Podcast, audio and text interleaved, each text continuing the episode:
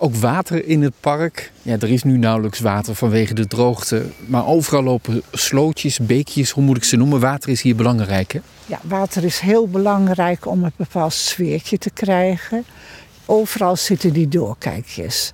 Die probeerden die te maken. En vanuit dit doorkijkje kijk je daar op het veld eigenlijk. En naar de andere kant kijk je op het uh, juvenaatgebouw. Dat was ook de bedoeling. Ja, want hier staat ineens een enorm gebouw. Wat is dat voor gebouw?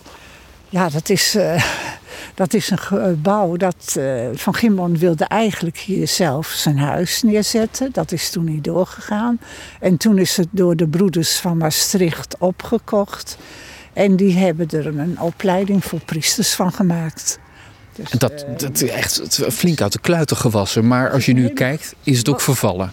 Het is nu vervallen, maar in die tijd dat er gebouwd werd, zijn er extra vleugels bij gemaakt. Zoveel vraag was er eigenlijk naar, uh, naar zoiets, naar zo'n opleiding ook. Over welke tijd hebben we het dan? Uh, ja, dan moet ik eens even nadenken welke tijd dat precies was. Dat was 1927 zo'n beetje. En uh, ja, nadat ze dit opgekocht hadden, ja, was er veel vraag naar. Tot er uiteindelijk, je zag ook uh, met die opleidingen tot priester, dat het uh, langzamerhand terugliep. En toen zijn ze weer teruggegaan naar Maastricht. Ja. En nu dus, uh, ja, wat ik zeg, het ziet er vervallen uit, maar nog ja. steeds wel een, een, statisch gebouw. Iets waarvan je niet zegt, er gaat een sloopkogel tegenaan. Dat zou eeuwig zonde zijn. Dus wat gaat ermee gebeuren? Het, het wordt verbouwd tot appartementen. En dat zie je met heel veel oude gebouwen eigenlijk wel gebeuren. Dat, ze willen hem niet slopen, dat is jammer. Vooral de voorkant is super mooi.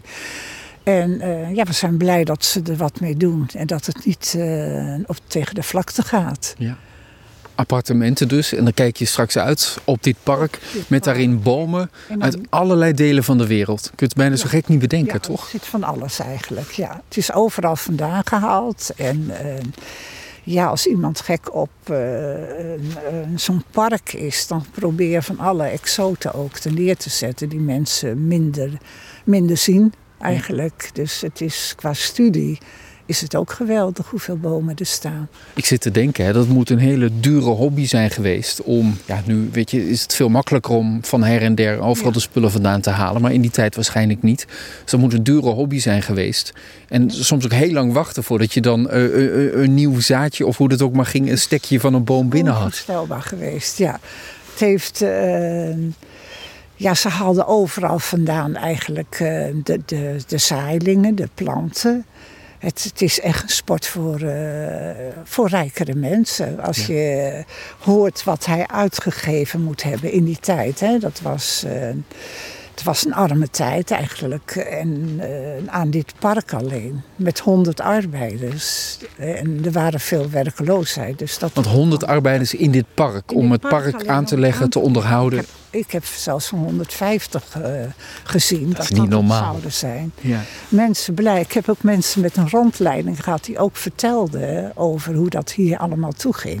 Zei, het was ongelooflijk. Hij liep rond en was heel kritisch op alles. Maar het uh, heeft ongelooflijk veel geld gekost. Ja. En dan de grote liefde dus voor naaldbomen. En hoe zuur is het dan dat dan uiteindelijk blijkt dat de grond niet zo geschikt nee. is voor naaldbomen? Nee, maar dat geld maakte niet uit voor hem. Ik bedoel, het was een rijke familie. Ja.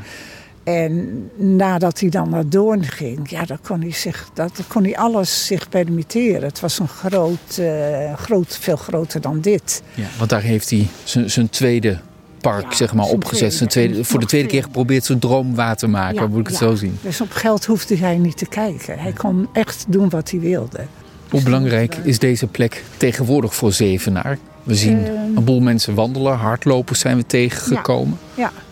Uh, Gimbonhof kent iedereen eigenlijk. Zeker van de tijd dat ze er niet in mochten. Mochten ze aan de buitenkant kijken. Gingen met de school biologische dienst. En verder was het redelijk gesloten. Het was ook heel dicht gegroeid. Dus sommige mensen alleen vonden het een beetje onheimisch eigenlijk. En dat is veranderd. Het is opener gemaakt. Uh, ja.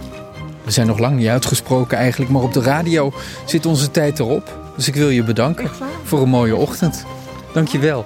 Nou, ik vond het heel leuk om jou dit stukje te laten zien. En ik hoop dat heel veel mensen van dit kleine stukje natuur midden in Zevenaar het uh, mogen genieten en het mooie ervan zien.